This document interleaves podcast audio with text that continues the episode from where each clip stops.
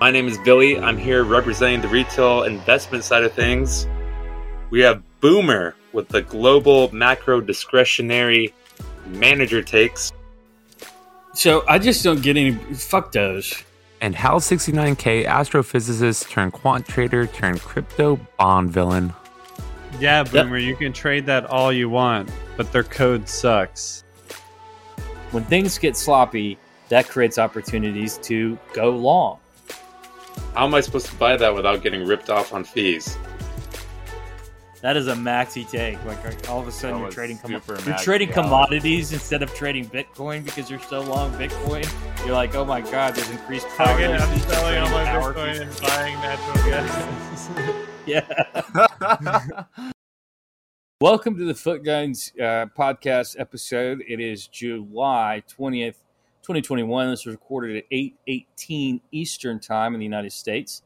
I am Boomer, the global macro discretionary voice in the newsletter, joined by Billy, uh, our retail person, and Hal69K, the theoretical astrophysicist turned quant turned full time crypto prop trader. Guys, lots in the news.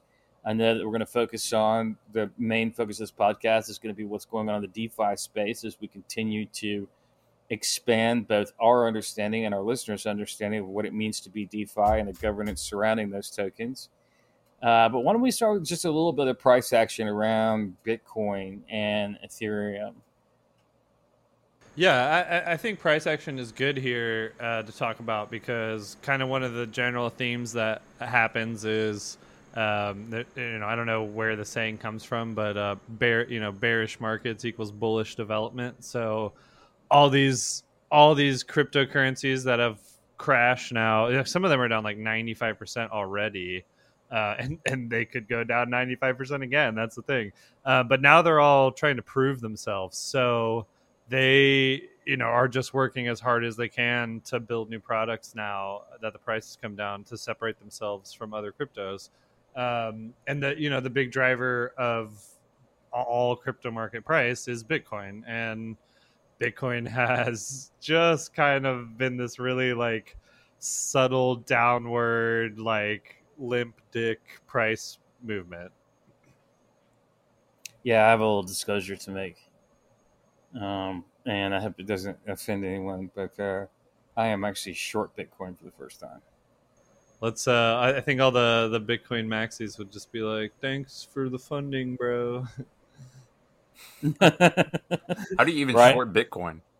so I'm shorting it via the CME product. I'm very small short position. So the CME group through Interactive Brokers offers futures, and I'm used to the futures ecosystem. We keep hearing from Interactive Brokers that we're going to get more coins listed by the end of the summer, but we're getting kind of close to the end of the summer, and um, I I, uh, I I just think that it could go sort of and it's it's it's sort of frozen in this little 30k thing.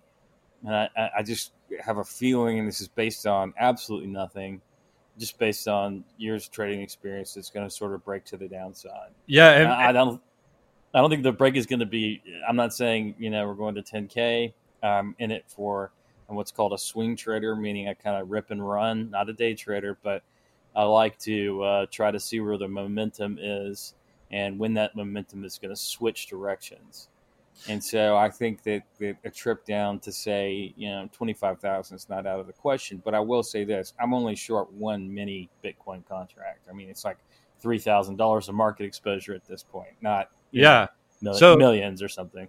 This is one of those points that's like, um, here's a here's a reasonable way to use leverage, and I've done this successfully in the past. I haven't done it right now um, for whatever my own personal complicated reasons, um, but I have successfully in the past had a long term hodl position, and then at the same time I used um, Mara and Riot, which are stocks that are correlated to the Bitcoin price because they are mining companies, Bitcoin mining companies. So I have shorted those two stocks at the same time, having a long term hodl position.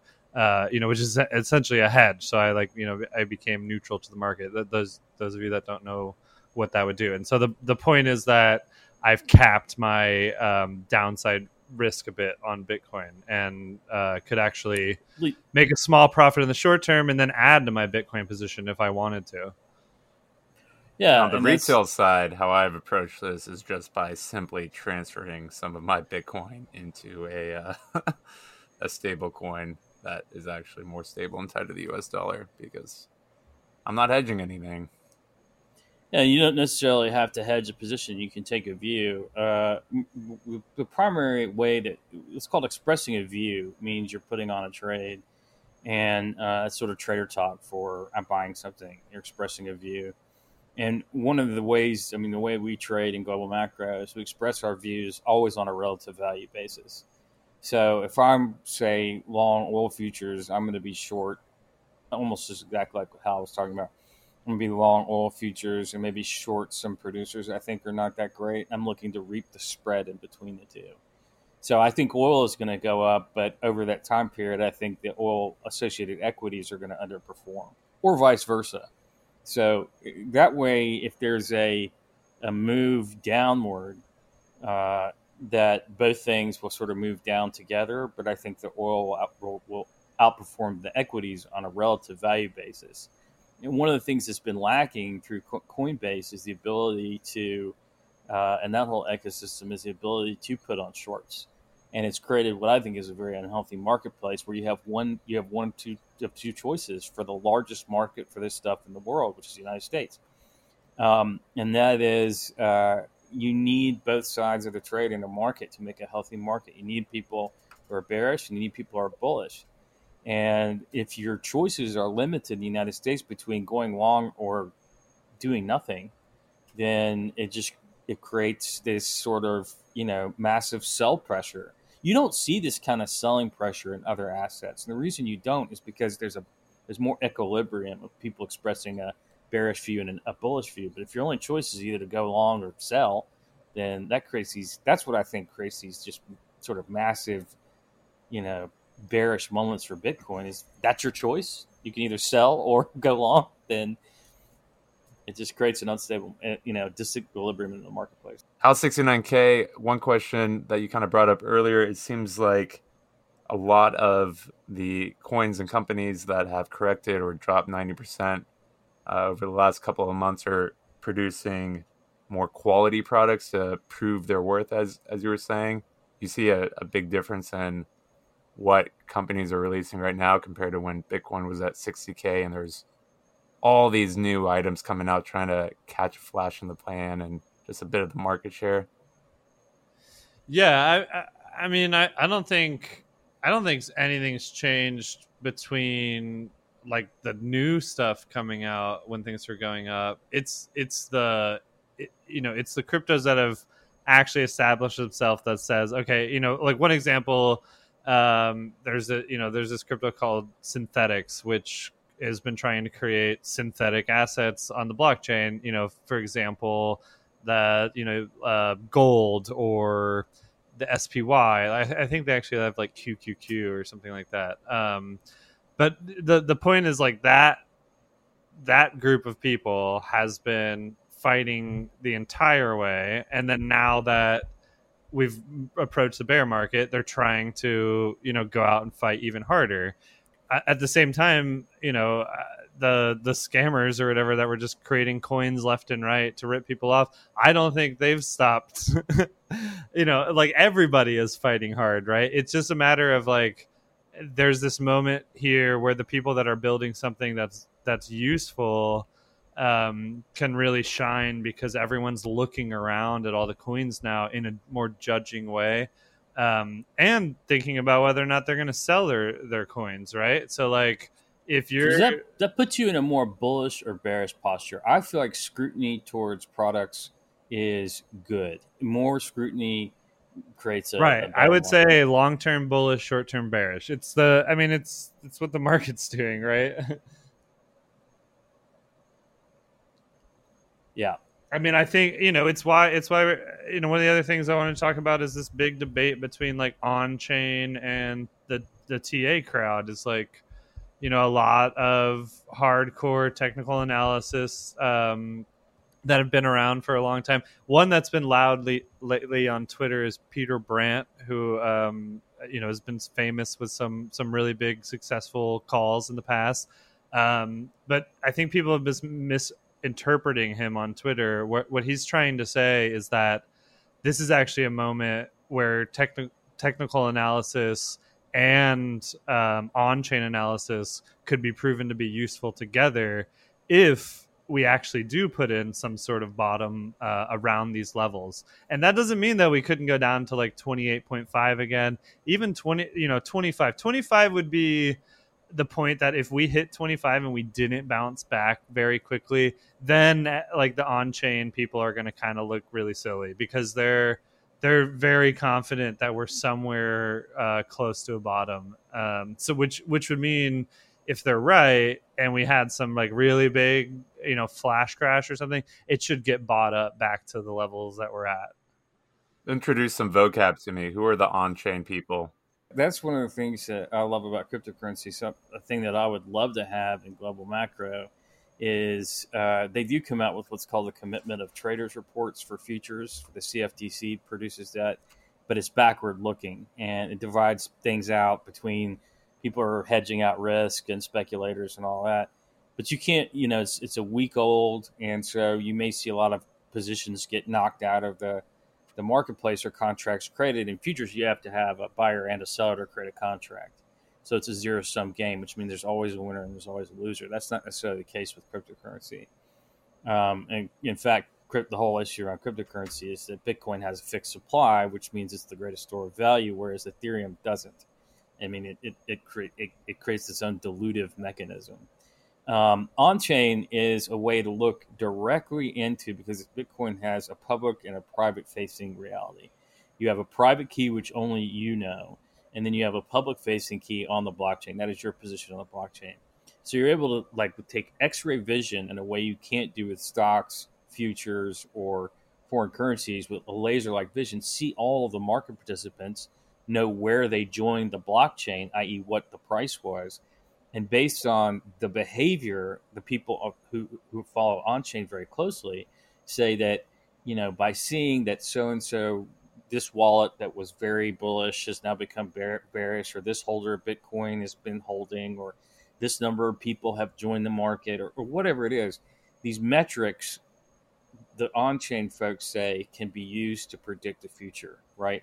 And so where the where the fork uh, of what Peter Brandt is saying is there are you know the technical analysis freaks are like, well, no, it's all based on the way things look out of the chart. And the on chain is the closest thing, just isolating Bitcoin. On chain is the closest thing you can get to fundamental analysis. Like we just we just had the oil supply report from the American Petroleum Institute numbers released today that showed an unexpected you know build and crude. On chain is the closest thing that Bitcoin has to that, right? It's the it's the closest fundamental thing you can look to to uh, something similar to an oil supply report. Are the on chain data analytics? I mean, is it just kind of something that you can mass pull and dump into a, a, spreadsheet and analyze, or is it something you have yes. to individually look yes, at? Yes, it is. And in fact, once a week, we do our own on chain posting in our newsletter, and we get our data from Glassnode. This is where a lot of the um, popular on chain analysts on Twitter are getting their data from. Um, and so, yeah, you can go and get a subscription yourself to Glassnode I think it's like thirty or fifty dollars a month, or you could subscribe to our newsletter and just trust that we're going to go in and find the best charts to show you. Yeah, big discount. Um, I like, I like. Uh, I mean, I just as the the global macro guy here, I like uh, the way you present it, HAL sixty nine K, because it means I don't have to, you know, sift through a bunch of Bitcoin maxi hype beasts. yeah. Just, well, the, so the point that I was going to make um, is I actually have discovered a technical analysis signal recently that is um, similar to on-chain. Uh, what these people have done is they've gone and looked at um, you know available data from uh, exchanges like Binance, Bitfinex, Coinbase, and they're looking at the top four accounts and they're looking at when they choose to buy and sell and they have a, a, an indicator that has been very successful at flagging bullish and um, bearish uh, you know in a in a way that's not like sell today sell you know it's it's you should probably start reducing your position in the next month or you should probably start adding to your position in the next month. And so i think that's very similar to on chain because what it shows you know what they're trying to capture is the people the, the single entity that has the most to, to gain and the most to lose off of this. What are they doing? And eh, you know what is their behavior and you know I, I think that on chain is is trying to capture the same sort of behavior except on chain goes way further. You know you can look at any size. You can look at you know you can just break it down into all kinds of categories. And and the one thing that i think on chain hasn't done is found within itself what are the important signals to look at. You know i, I mean like crypto it, it's it's sort of what we're talking about right now. Like this the what I think is the catalyst for this bear market. It's just there's too many options in cryptocurrency, and a new investor coming in doesn't understand why you know they need to to buy Bitcoin or Ethereum or the dog coin or cat coin or sushi or you know whatever.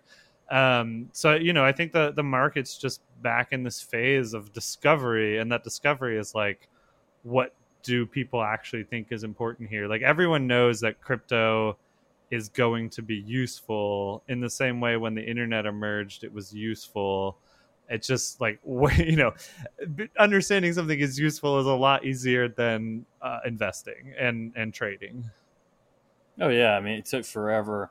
I remember you know in 1996 uh, being plenty comfortable with like you know Yahoo was a big search engine then, and and being plenty comfortable with Yahooing something. Google was powering its algorithm later on, but I mean, by no means would anyone exchange money on the internet. That was viewed as, I mean, the idea that you would actually buy something over the internet. I mean, that didn't happen for another ten years. It took a while, right? Yeah, yeah, yeah and and there was plenty of examples of things that everyone thought was going to take off and bought into and and you know it didn't work out for them in the short term right? And like uh you know if there's that this is just that moment where you really do want to sit back and just kind of see how it plays out if you're not invested. And if you're already invested you know everyone is asking that question right now is like are the cryptos that i invested in useful? And we can 100% tell you that, or, you know, 99.999% tell you that Bitcoin is useful. Ethereum is useful. The rest of them, you know, need to prove themselves. Yeah, and this is this is the foot gun here to me, which is is the there was this initial wave of altcoins where you know Bitcoin went from being sort of an esoteric thing to a more widely adopted investment strategy. And so, a fashionable way to sort of play Bitcoin was to try to find quote unquote the next Bitcoin. How many times have you tried to go out and find the next oil? Well, I mean, a lot with like alternative energy and all that kind of stuff. But I mean, you know, there's just oil and there's not oil, right? And yeah. So the foot gun to me is is when you see something that is promising to do what something already does perfectly well better, that is a uh, red flag and a foot gun to me.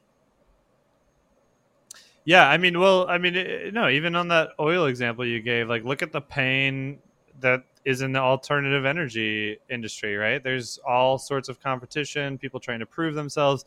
Um, you know, certain technologies that are like, oh, we're going to be the best, and then they like literally don't even have a product. So uh, yeah, I mean, it reminds me a lot of what's going on in crypto, which is uh, you know a new investor comes in and sees Bitcoin at thirty thousand dollars and set, thinks that they missed the boat. So that you bring up a good point, Philly, which is the question is okay, you've got this on-chain metrics, and what Hal said is, what do you do with it?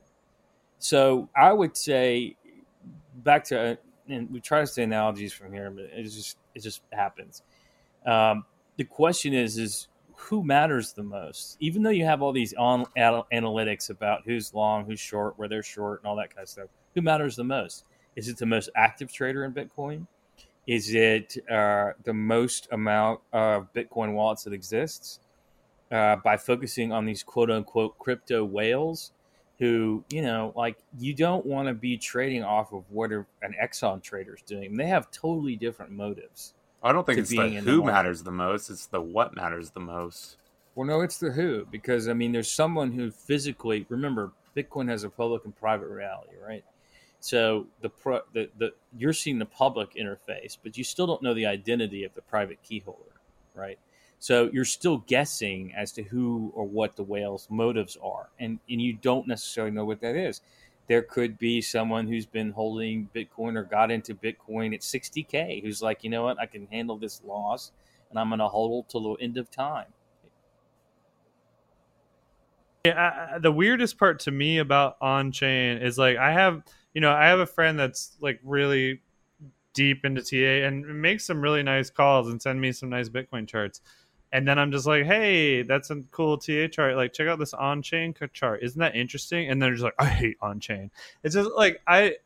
I you know like I'm just like hey I didn't say Yeah, not- look at this on chain chart like put on a long like I was like look at this Right. on chain chart isn't it interesting like I you know There- there- that to me is that to me is also one of the benefits of being uh, looking at crypto is it's interesting.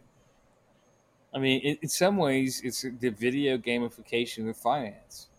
Yeah, And, that I, um, that's a really. I think you really nailed it there. I, I mean that that for me sums up crypto. and and but but but there's also a lot of money chasing this stuff now. It's not just Robinhood kids anymore, right? And that's why that's why we're doing this to combine you know a traditional global macro take with a quant and a crypto focused person and a retail person. So let's talk. A, let's talk about a more specific application. sounds like there's some big sushi news going on. Hal 69k. What was the uh, Discord that you were just listening to before this podcast? Oh yeah, oh, that that's the sushi Discord itself. The um, yeah, I mean, kind of a historic moment for humanity is going on right now, where a random group of people have organized themselves online from all different time zones across the planet, and they're now in a heated debate about you know an equity raise. I think you know I think it started with like a fifty million dollar equity raise, and then um, several you know several loud voices. One of them being SBF um, from uh, FTX, the CEO of F- FTX, one of the richest crypto uh, holders in the world, um, joined the sushi Discord and gave his opinion about the raise. Uh, you can actually, if you Google like SBF sushi, we'll put a, li- we'll put a link. yeah, yeah, notes. we can put in a link. Um, but you can actually hear his his opinion on it. Um, and so someone like that came in and gave a big opinion, and that started this whole sort of um, you know emotional storm on on Twitter about um, how sushi should be doing this VC raise, and a lot of people that have a lot of clout came out. One of them being Arca, um, which came out to say that they have a large sushi holding, and this is their opinion about how the sushi raise should go. So, you know, th- there's now been three or four Discord meetings about it. They just postponed the most recent one so that it could go on during an, uh, a time zone where uh, the the people in Asian countries are awake. Uh, to be Wait, can- fair can to we- them, Can we just stop for a second? Because this is, to me, also one of the great promises of crypto. This is why I'm here. Is I've there's no other place in finance this is happening, where people are collectively organizing themselves, like Hal's talking about, and thoughtfully saying to themselves, "Gee, let's get the sushi holders in another part of the world's opinion on this. It would be wrong not to get their opinion on this. Can you imagine if we governed the world this way? And, and this is where, you know, sometimes you see these sort of like crypto utopians who are like, Bitcoin is going to radicalize everything and make end poverty and all that kind of shit. No, it's not. But this kind of approach, can you imagine if we had a working institution where, you know, before anyone made a foreign policy decision, they just kind of thought about, you know, what do the other guy affect. think? Yeah. right? I mean, we don't and- have that. I do want to I do want to make a statement that uh, what we're talking about they're calling themselves a DAO D A O which is uh, decentralized autonomous organization. So this is the first stab at this structure. Um, and personally, I spend a lot of time in multiple DAOs discords, and I can tell you that no one knows what they're doing, but they're trying, you know. And so you know, obviously you're breaking new ground. You're moving into an area that d- doesn't have any theoretical research behind it. So everyone's just sort of taking a stab at it, and um, yeah, you know, it's represented in the in the price. Uh, that's why you see these currencies jump it, up 200 percent and then crash 95 percent. But you, isn't that I, there's a lot of that and there's a lot of capital loss there? But isn't that a wonderful thing just to watch? It's like it's like uh, you know. I'm, heavily follow international relations and watching, you know, uh, something we, we, we, we lost over the last however many years or whatever is the spread of democracy. And we watching it take hold. It's not always a, it's a messy process, right? The birth of democracies in previously authoritarian states is a very messy process. There's a real risk of backsliding. There's a lot of infighting, whatever. But when it takes hold, it's just such a beautiful thing to see people, you know, finally who've been oppressed have a voice and i don't know this is this is just a really cool part of crypto that even if you're you're saying to yourself well i don't know about sushi swap or whatever take a little bit of a step get it get in some of these defi spaces do a little research on uh, dao you know it's like watching countries emerge it's like the coolest thing ever that's yeah. what i was going to say would would you compare kind of these these new DAOs and and protocols being written for the first time to almost like uh, constitutions in a way. I mean, it's rules of governance, really. Yeah, in in some sense, and I do want to take this moment to to point out that you know one of the reasons why we have like our cheat sheet on our newsletter, and then we also talk about these things, is that we're not, you know, we we're coming up with these long term points that you know we think is evolving to in the future but this isn't affecting our short-term you know price decision and trade decisions. We are just choosing to follow these with our you know our time and effort. Um, we're giving you the cheat sheet which tells you whether or not you know it's a good time to buy. Um, buying something eh, because you think it's going to be great in 10 years you don't you know uh, you have to accept the fact that like you're not going to be buying at like the perfect minute of the perfect day at the perfect week. Yeah absolutely. And that sort of the second part of that the engagement part of that is that i'm someone who and i know you are too billy who loves going down rabbit holes. Like i went down a rabbit hole about the boer war you know uh, africa and just read everything I could about it. And you know, I'll go on Wikipedia rabbit holes, which are less satisfying than sort of you know multi-month engagements or whatever. But instead of reading about the formation of something in the past, you're watching it take place in real time. So this is sort of the birth yeah. of transnational nations in real time. So that's what I would recommend to listeners is that you know yeah, don't necessarily have to run out and buy this stuff, but it is a fascinating rabbit hole to go down, and it is extremely interesting to watch people organize themselves. I mean, again, you're seeing sort of like transnational capitalism being formed, and it's uh, it's a, a very engaging place to be. Yeah, and you know, I mean, just just to hype up like just how revolutionary what's going on uh, in a completely organically organized way, right? That decentralized autonomous organization. Sushi Swap has, you know, at the same time of making this huge release today about Trident, they're trying to do this VC raise, and the people that are involved in those two things are not the same people. So they sent this guy to the Ethereum conference to talk about Trident and the team behind Trident that's organizing this, while simultaneously having another team that's trying to do the VC raise. And you know, there was a tweet from the guy that's doing the Trident stuff that hasn't been paying attention to sushi, and he said, "Oh, like what the hell's been going on while I've been you know trying to do this other thing." So are these guys? They're I mean they're part of sushi. They're salaried employees. I mean how does how does that how does that work in these? Right. So DAOs? okay. So we're good. So we got to go back to private and public keys, right? So the reason that any of this can work is this. You know, this uh, how it can be decentralized and how it can be organized is you have a private key and you have a public key controlling things. So what you can do with the private key is you can split it up. Um, and I, I, I would have to look at the exact details. I would I would guess five, but a lot of the DAOs go with five or more. And so you hand out these private keys to people that are involved that have a serious stake in the the protocol.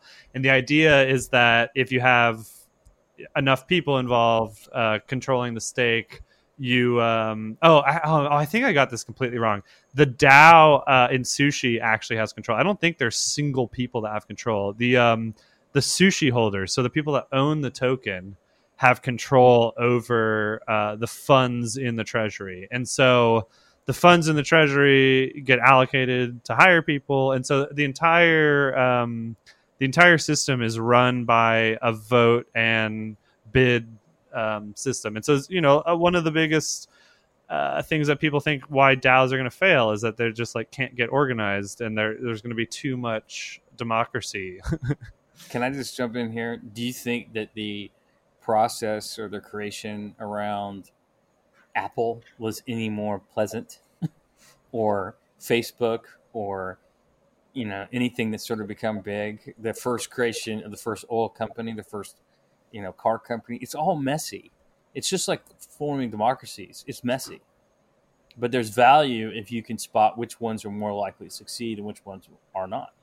And Right. that's where I get really interested. That's where I get really interested in the combination of global macro and crypto. Is where I'm looking for the relative value here. So if Hal can point out to me, hey, I think this DAO is more likely to succeed than that other DAO, or you know, then I can go long the one that's more likely to succeed and short the other one. Now Yeah. that capa- that capability uh, of my ability to do that as a global macro guy has been limited by uh, this sort of lack of regulatory framework, so that it's not a you know you can't I can't go long sushi and short Uniswap, which is a trade I'd love to do, love to do, without taking 22 steps, which Hal knows how to do, but I'm kind of not comfortable with. And Billy, you're a hundred thousand miles away from. So I'm, I'm I'm very excited and very bullish on this FTX coming out. And I think SBF is unlike sort of Zuckerberg. I think he's got a very pragmatic approach. Um, and I think he knows what he's holding, i.e., he knows he has a there's he, he puts off a vibe of um, custodianship that you know Facebook. Uh, by the way, did you know Facebook has a VP of integrity? Uh, I, I did would, not I would know imagine that that was a response that they took Yeah, I after guess uh, right after all the stuff that happened around Cambridge Analytica, I can imagine that they have something like that. But I mean, that is just a jo- what a joke.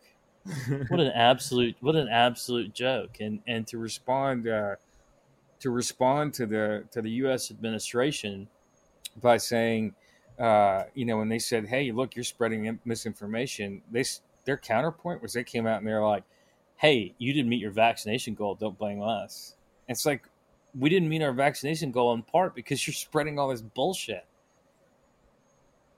you know, that's Yeah. where people get their news. Like something like sixty percent of people get their news from Facebook. And one of the things I love about decentralized finance and cr- and, and DAOs, it is is it doesn't take place on Facebook. Yeah, yeah, no, actually, um, for, it's it's taking place uh, in multiple technologies and utilizing everything they can to enhance communication. Yeah, I mean, it's uh, So there's there's going to be fights. There's going to be spats. There's going to be forks. I mean, that's what the difference between Ethereum and Ethereum Classic is. Is there was a fork in the blockchain where one group of people thought this and the people thought that, and that's fine. But you know what you don't have to do, and you know who's not there? Your drunk fucking uncle posting on Facebook. I just cannot believe that they decided it was a good idea to say, "Hey, this is not a fork. We're calling it Trident." So yeah, funny. yeah, no, it's it's uh, well, it's a it's a stab at you know. I just heard moments before we started recording, um, someone saying that they were short sushi, and the reason they were short sushi is that it's just a fork. So Well, you know, we'll see. yeah. We'll see what happens if um, if Yeah, but Tri- d- if Trident proves itself, then yeah, then then that narrative goes away. Yeah, but but but but, but Billy, I mean, if I said, uh, "Oh, you got strep throat," here's some uh, mold. Okay. I want you. I want you to put this mold in your body. It's going to make you better. I think you'd probably be like, "I'm not interested in that." But if I told you, "Here's some Are you going for penicillin? Okay. I mean, you could have just let me say it. Let's try it again. So, Billy, if I told you I could put mold in your body when you had strep throat to make you better, you probably would not be interested in that, right? Uh, absolutely not. And so somebody at some point had to come up with a name that was better than mold. They came up with penicillin, and um, I, you know, I. But this is again, if the if the if your if your hot take on sushi is your short sushi because calling a trident is a gimmick. To me, you're watching the marketing department, which there is no marketing department, but you're watching people attempt attempt to differentiate themselves in real time. For once, you're watching a startup and you can go be a part of it. You can go buy the token and go be a part Yeah, you it. can also not buy the token and be a part of it. You can go. That that's true too. Yeah, you but right now there's all these guys out in Silicon Valley who are jerking each other off in, in offices, so you can't even go in there. I mean, this is all VC private company shit. yeah, no, you can literally join the call about the debate about the fifty million dollar VC raise, having never been a part of Sushi Swap before, and raise your hand, and maybe somebody will ask you like what your opinion is. Yeah, like So- SBF might not have any sushi. Maybe he does. I have no idea, but he's probably he's joining this Discord and he's one of the most influential voices, regardless of how much he owns, huh? So to sum up and to close out the podcast, this is this is this is this is important stuff. DAOs are rev, are, are in fact revolutionary as they are transnational attempts at corporate governance taking place in pure free market capitalism. And as they form, just like the way democracies form, things get sloppy. When things get sloppy, that creates opportunities to go long when we see uh, democracy taking hold in a, an emerging market country and it's working, what do we do? We get long that country. And so maybe one way, to, again, people keep asking, what is crypto? What are these digital assets? Maybe you just view them as countries because they Right. don't have a nationality. And so, and so, as you see them stabilize and get better in their governance, keep an eye on them, check in, follow them.